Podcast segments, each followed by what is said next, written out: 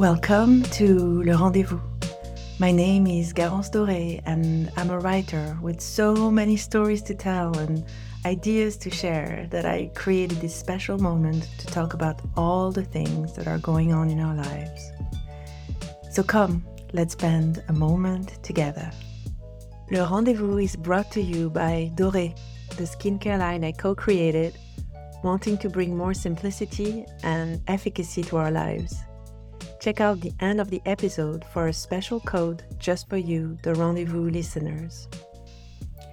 There is a subject that I've been asked many times to talk about. Actually, there are a few of those, and I'm just taking my time with them. But one of them comes more often than others, and it is the subject of depression.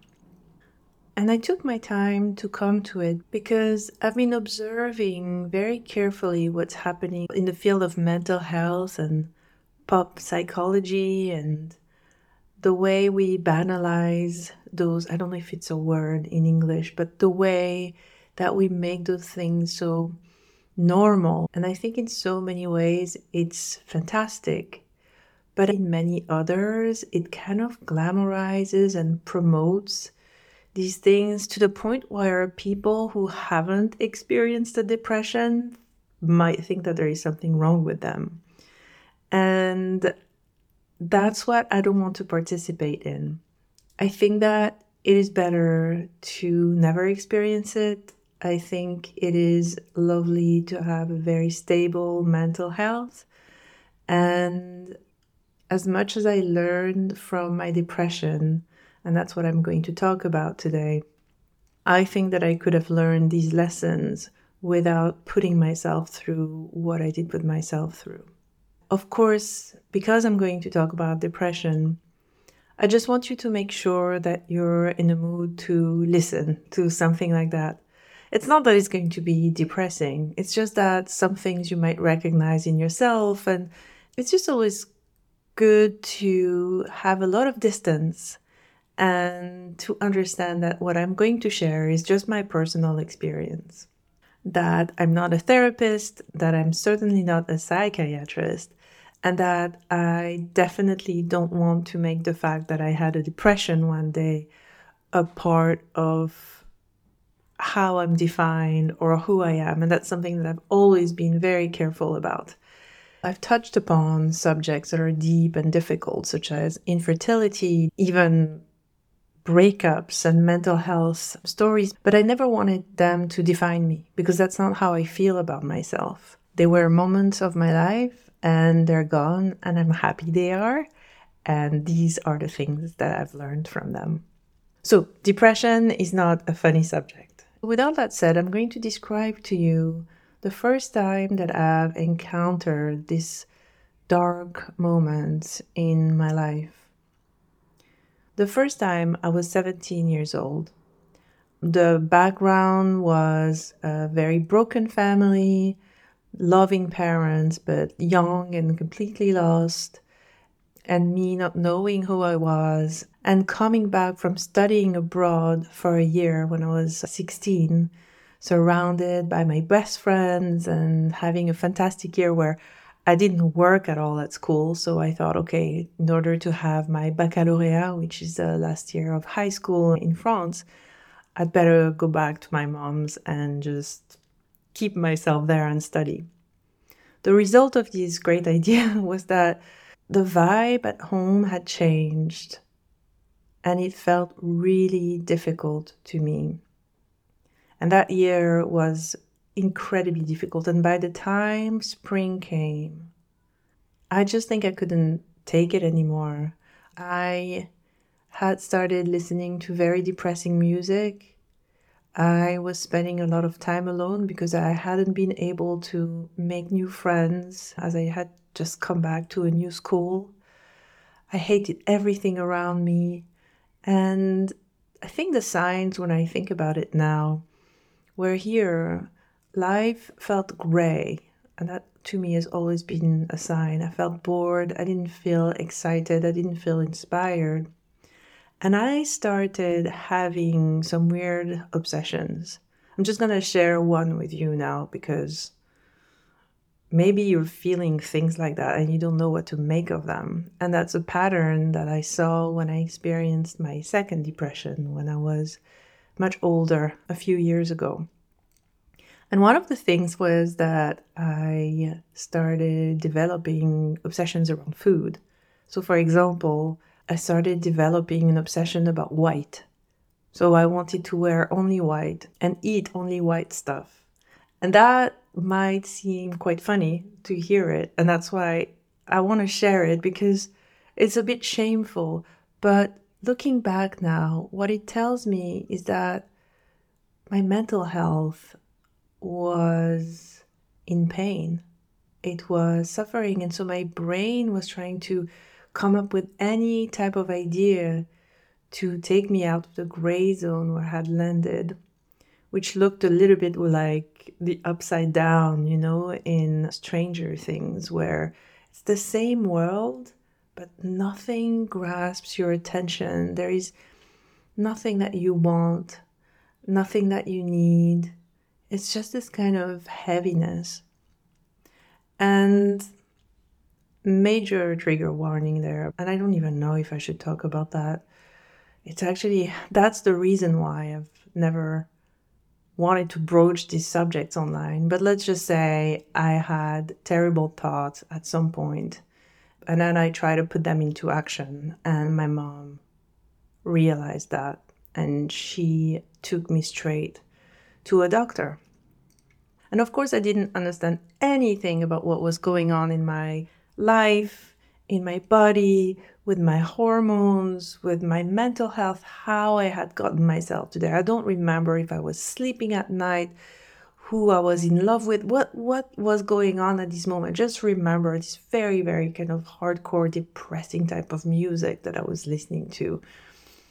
And how messy my bedroom was and what a basically like what a mess I was.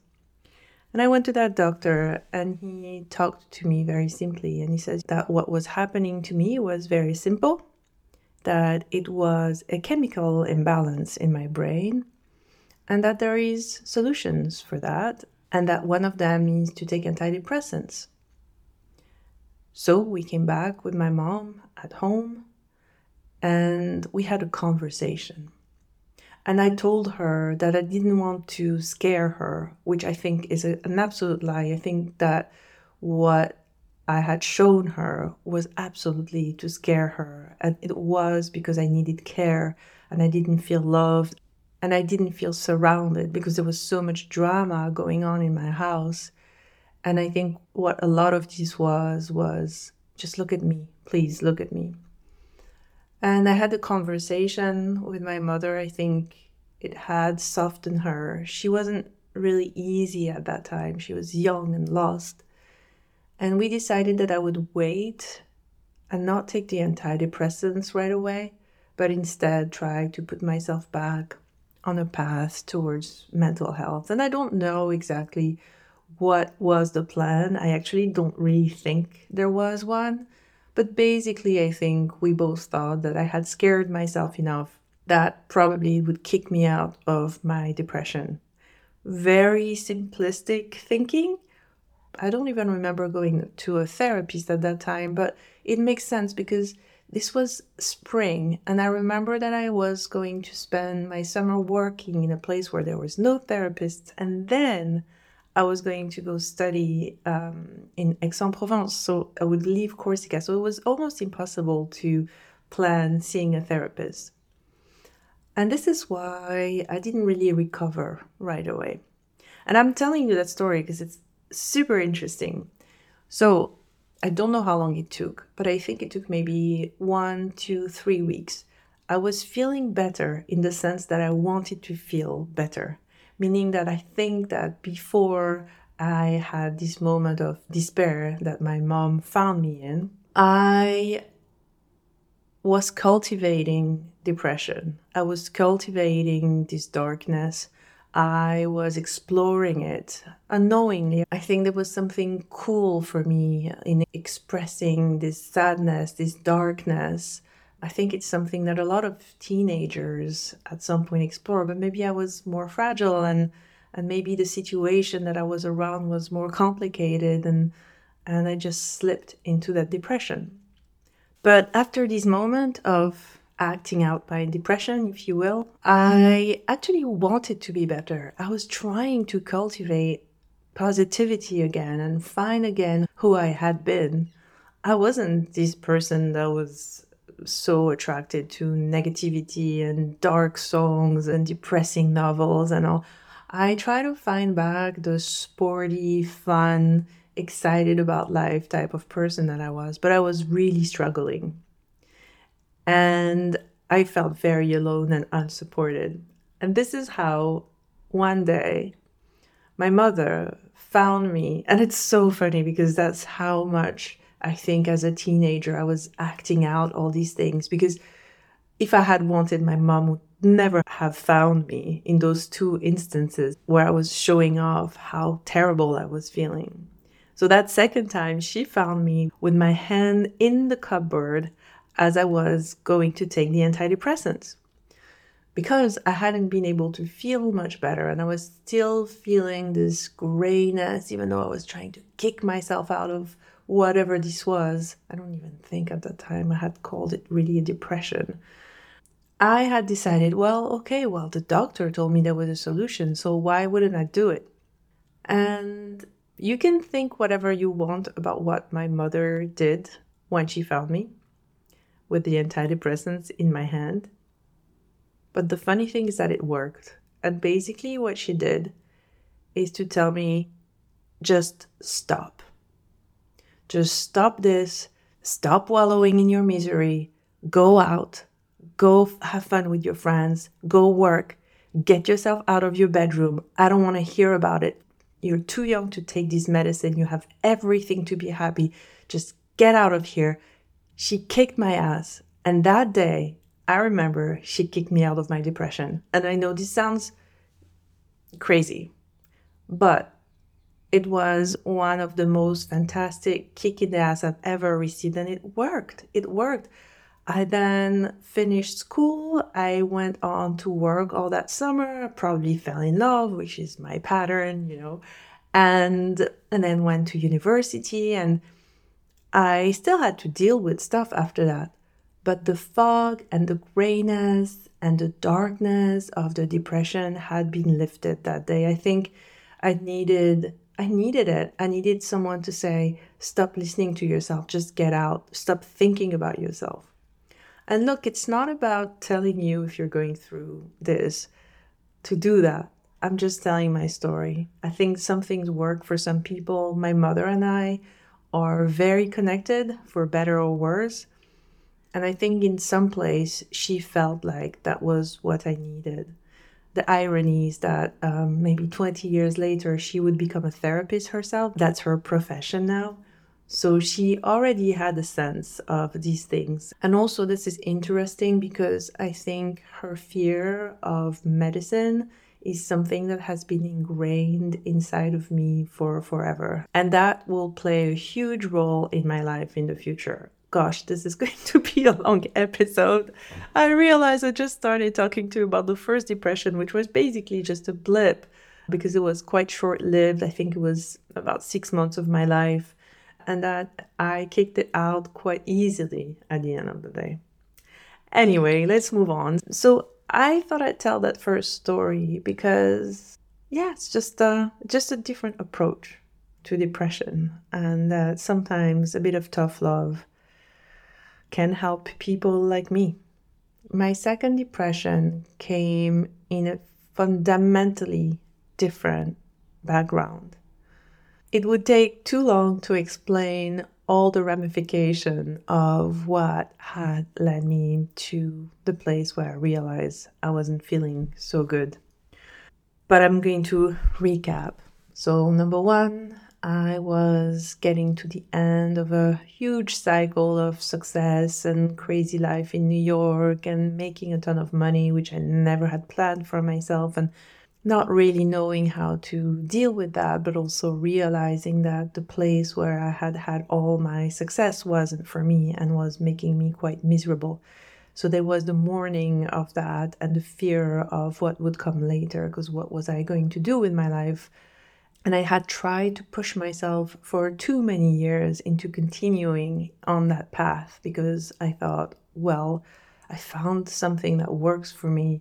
I can't let it go. So that's one thing. The other thing was that I was on a depressing fertility journey. Uh, that in itself is a long podcast in the future. The third thing is I was in a terrible relationship, which is not anybody's fault really. It was just wrong match, wrong choice. And it stemmed, I think, from the fact that I wasn't really emotionally healthy after all these years in New York working my ass off and not really knowing who I was at the end of it. So I chose someone that wasn't right for me. The other thing was that I had health issues, probably exacerbated by the treatments I was taking at that time. So, see, there was kind of a, a whole fabric of things that kind of melded together to create this grayness around me. I was dealing with huge sugar imbalance because food and specifically sugar had been one of the ways that I was basically medicating myself. I had a lot of troubles with my energy levels I was drinking a lot of coffee, all these things that I've talked about in my episodes about nutrition. And to finish, even though actually there is more, I had landed into LA basically thinking that moving and living in a sunny place would take care of these big dark cloud that was slowly coming over me. And in LA, I had found all the wellness industry. It kind of had started all that acupuncture, seeing astrologers. I'm just making a big mixed bag of all of it. Some of it is more serious, some of it much less. But basically, let's just say that I had a whole team around me. I had enough money to pay for it, and I was feeling desperate enough that I would tell myself the story that it was for my well being and that it was worth it. I had also slowed down on my career, so I was focusing on myself in order. It was just, look, it was just a mess. And the funniest thing it was is that it was a mess that looked so beautiful because at the same time, I had gotten to LA and made a beautiful house, and everything was so outwardly amazing. I was on the cover of a magazine with my house and and everything that was written about me was fantastic and i was this creative i don't know mogul whatever people wanted to see in me. And meanwhile i felt like i was failing inside. And i was very scared. I was very scared of something but i didn't know what. The thing with depression is that you can describe the external things as much as you want. I could tell you all of the same story and at the same time be completely mentally healthy. Some people go through the worst storms of their life, and for some reason, they make it through even stronger. So, all that to say that you don't need to have necessarily external events to happen. It is true that for me, it took all of that to really kind of shake me out of my pretty sturdy mental health. But for some people, it can just stem from a lack of sleep, for example, which we'll go back to, it can just stem from deep exhaustion. It can just stem from their genetics. It can be anything. It doesn't need to be the fact that you have a drama in your life or trying to have a baby and not have it or be disappointed in the career that you thought was great. Depression is not always correlated with what's happening externally in your life. What I think is the common denominator is how depression feels. And to me, at least, it's this sense of despondency, this sense of the world being gray. Even if I was in LA and the sun was bright and shining every day, and I was trying to kick myself every day to be happy. And that's also something to me that always comes back is this idea of waking up with a dark cloud above myself that's shadowing everything that's really a sense of nothing's worth it and having to prime myself every morning to convince myself that life is beautiful, that it's worth it, and that you have to keep going. And so there was this vibe, this kind of darkness, and I was waking up and I was like, oh, no, another day. What am I going to do? Where am I going to go?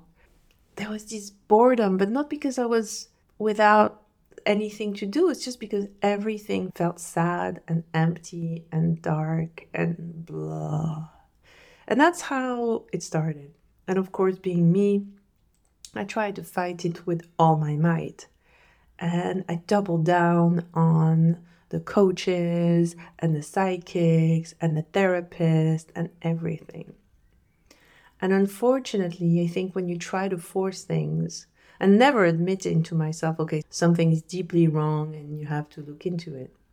I also have to mention something because I think it's an important thing to talk about is that fertility treatments load you with so much hormones that it often results in difficulty in mental health. So that's something to be very conscious about, whatever you're going through in your fertility journey, if you have one. And that's one of the reasons why I stopped.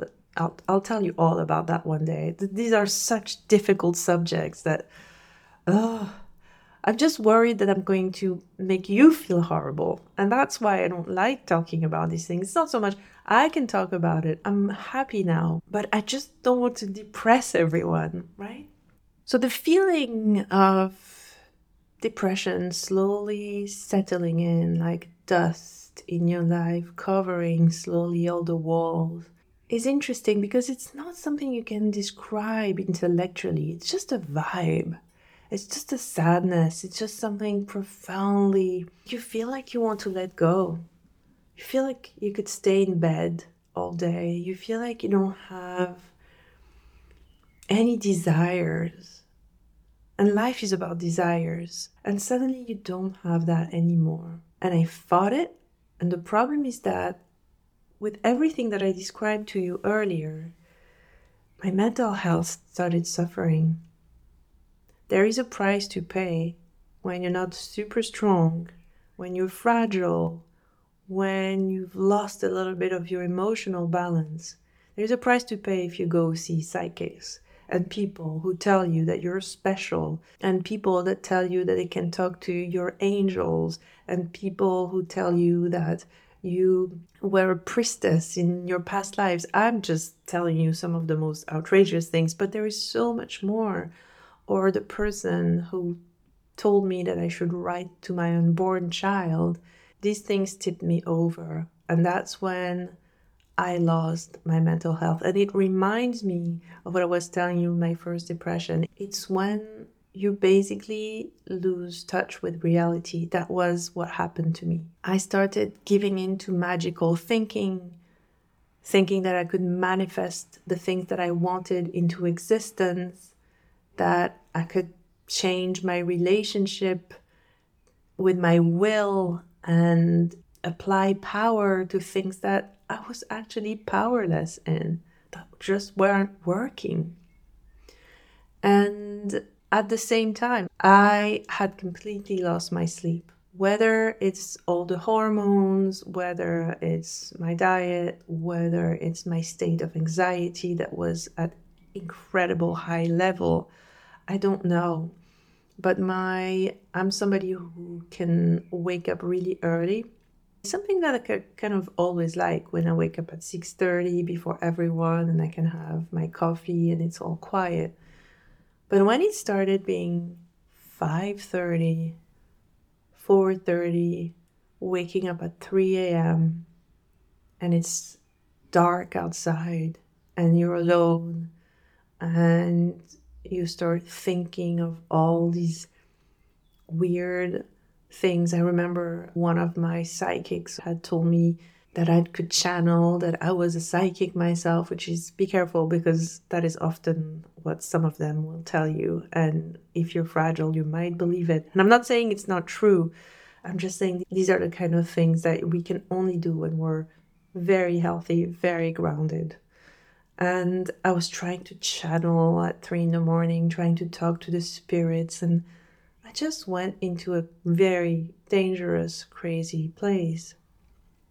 Because what happened at that moment was when you lose touch with reality, when you think that you can speak with angels, when the lines get blurred between fantasy and reality, then the lines between life and death can be blurred. And if you're in a place that's getting darker and darker every day, whatever you do, it can get to a very dangerous place. And I honestly, it makes me, I feel very responsible about you that's listening when I'm talking about that. But these places are really places that are not nice to go to and that we should avoid if we can.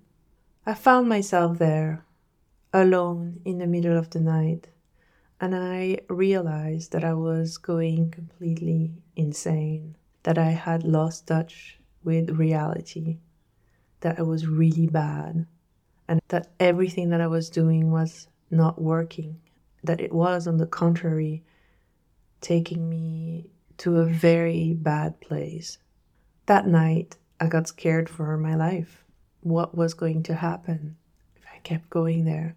And it is that day that I realized how deeply depressed I was.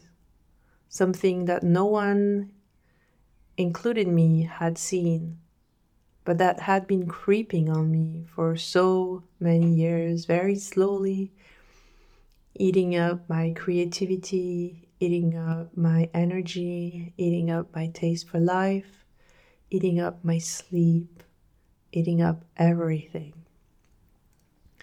And when that happened, it's almost like I had touched the bottom of the pool and I had to give a big push to go back up. Because at that same moment, when I felt this intensity of despair, I finally felt my love for myself and my love for life come back up. I would be the one who would save myself this time. There was no mother around, nothing. I was alone and I was going to do it on my own. And that same day, I chose life and I chose happiness and I chose to accept my destiny and to make the best of it. And I called a psychiatrist right away and I said, Please see me today. I'm not doing well. I went to see him we talked about a lot of things that I'll keep for another episode, different therapies that I could have gone through. One of them, because remember, we're in LA, and this was a very serious person, uh, and he, he still is, he's a great psychiatrist. He said, if you hadn't been in such a state, I would probably have tried psilocybin, which is mushrooms therapy for you. And I said, no, I just want the normal stuff. No more wellness, no more spirituality, no more healing. No, I just want the normal stuff. Just give me the stuff that's been working for many years and that you've put your patience on. And so that day I started on antidepressants. He actually gave me the lowest dose. It's a very old antidepressant and one that's supposed to help you sleep. That day, I also entirely stopped anything that wasn't super grounded. I even stopped yoga. I just didn't want to hear anything about spiritual healing, about finding my soul, about anything like that. I had taken it so far, way too far. I just wanted a normal doctor and normal meds, and that's all I wanted the number one thing he said was we were going to work on my sleep, and that it was, in his sense, probably what had brought me to the depression and to the place where I was.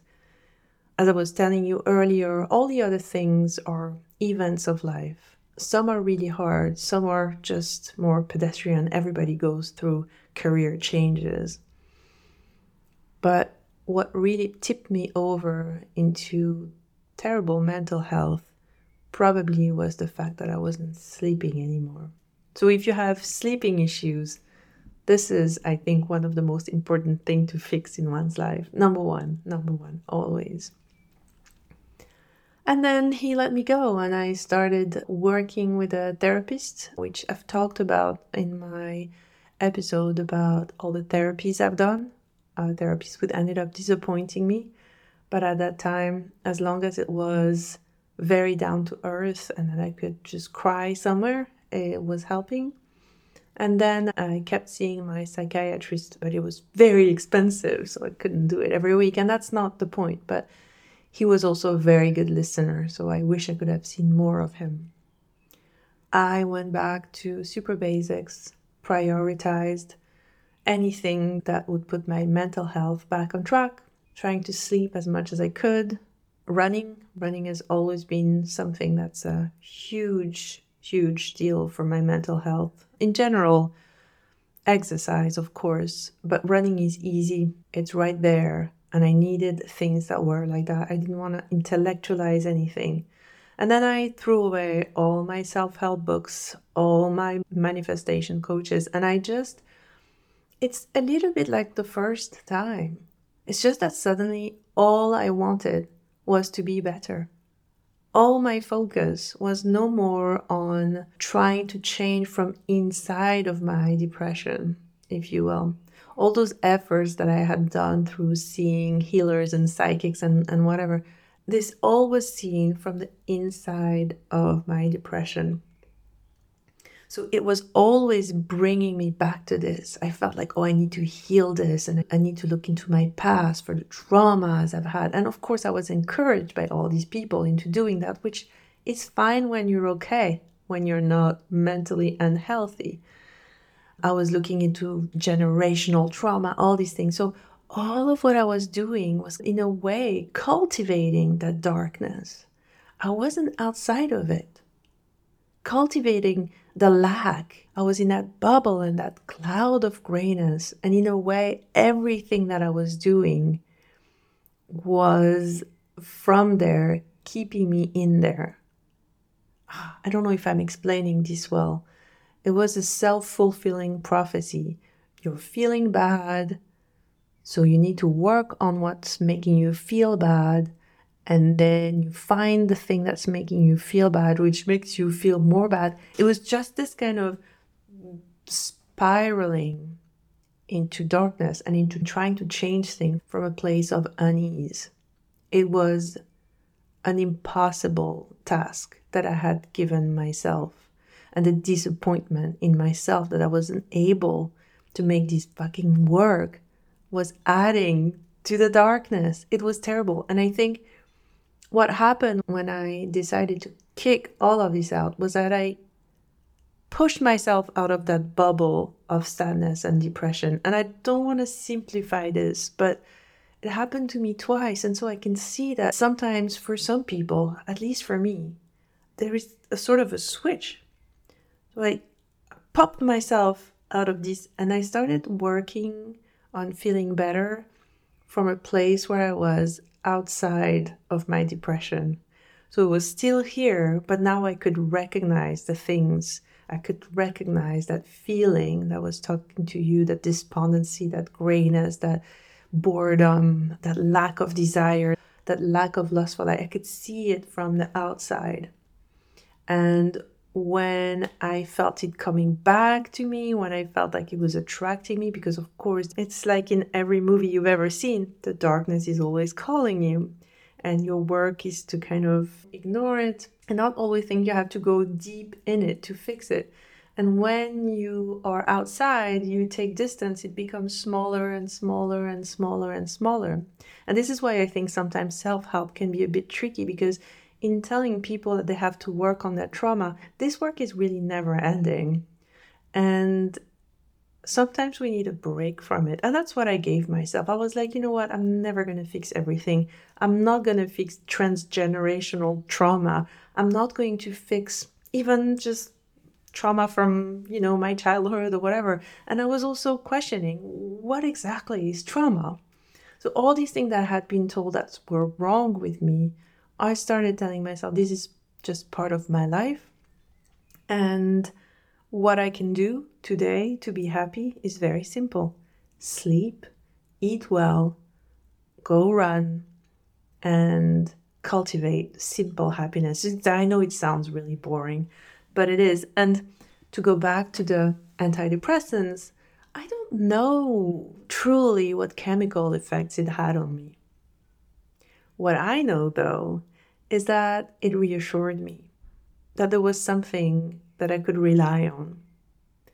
And that is enough. I don't need the proof that it works. I just needed something different, this kind of push and this kind of line that I had that I could hold on. It was kind of a little bit of a a cord that you know every day I would take it and it would reassure me that I was protected from going back into that cloud of darkness that was still sometimes calling me. Because there is a weird comfort in depression. It's, oh my God, it's just so difficult to describe that I just don't wish it for anyone. So, through this lifeline that had been thrown by my psychiatrist, I slowly made this bubble of darkness smaller and smaller and smaller. I knew when I went to see him, that's a very interesting thought, I think, that the day I'd really feel better, I'd be able to break up with that relationship that was not working. I knew that in the middle of the depression was not a moment to do that because I probably would have gone back and it would have created more drama and more codependency and all these things. And I remember, oh, it should be an, a whole, this Okay, this moment that I'm not going to tell you about today will be a whole episode because I remember the day where I told myself, okay, this is it. I'm, I'm breaking up. And I knew that this relationship could only work if I was depressed. Isn't that interesting? Isn't that crazy?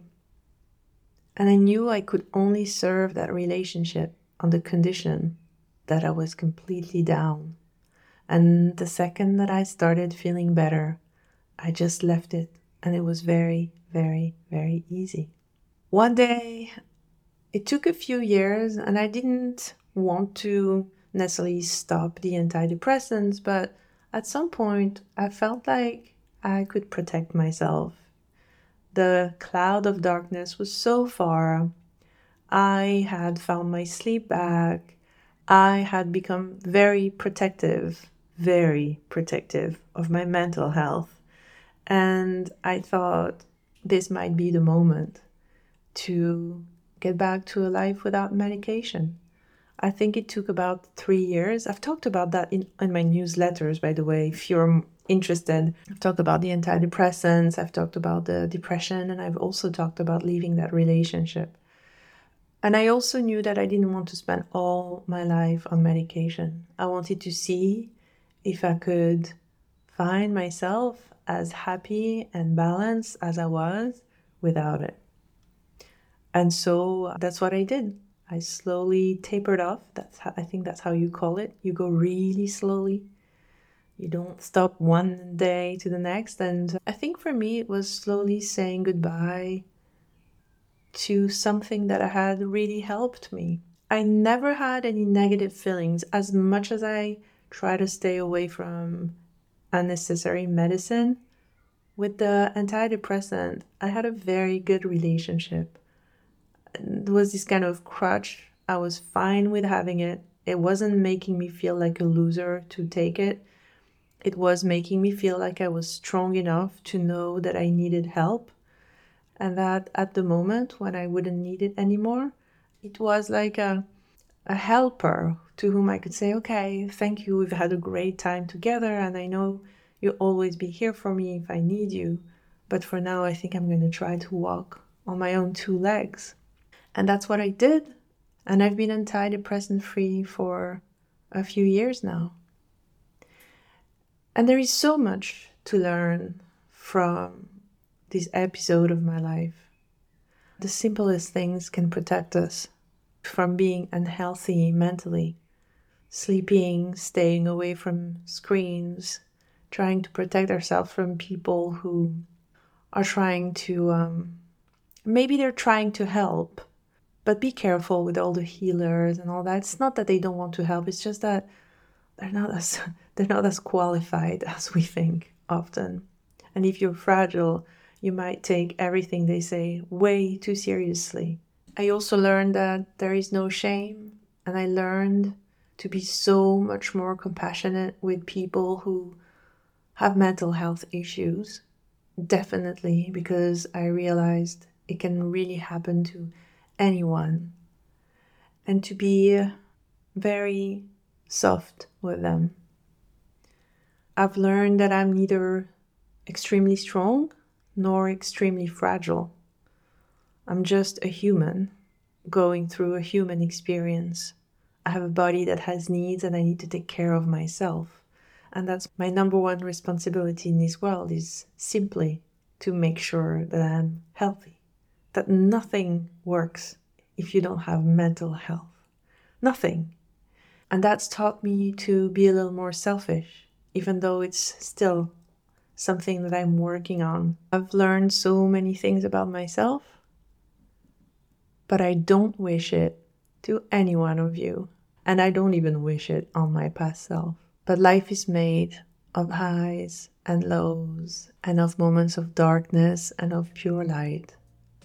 And if we can navigate these and find trust and find ourselves surrounded, and if we can navigate these with a little bit of wisdom, and if I helped you today, then I guess this served its purpose. I think you understand now why it is difficult to me to talk about these things, and at the same time, I'm so glad that you feel like you can ask me the tough questions. Let me know if there are things that I went over too fast, or if you'd like more details on one thing or another. I'm sending you a lot of love, a lot of health, mental and physical and emotional. And I'll talk to you next week. Le rendezvous is brought to you by Doré. Doré's latest launch, La Micellaire, is a botanical micellar cleansing water that doesn't require rinsing. Minimize bathroom time and maximize outdoor time with our super simple routine. Use code podcast10 for 10% off your first order. Thank you for listening to Le Rendezvous. If you want to know more about me, find out about my newsletter and my community, find me on Instagram at Garance Doré or at my website at garance.world. And well, if you'd like to find out how to spell that crazy name, just check out the show notes. Until next time, sending you love.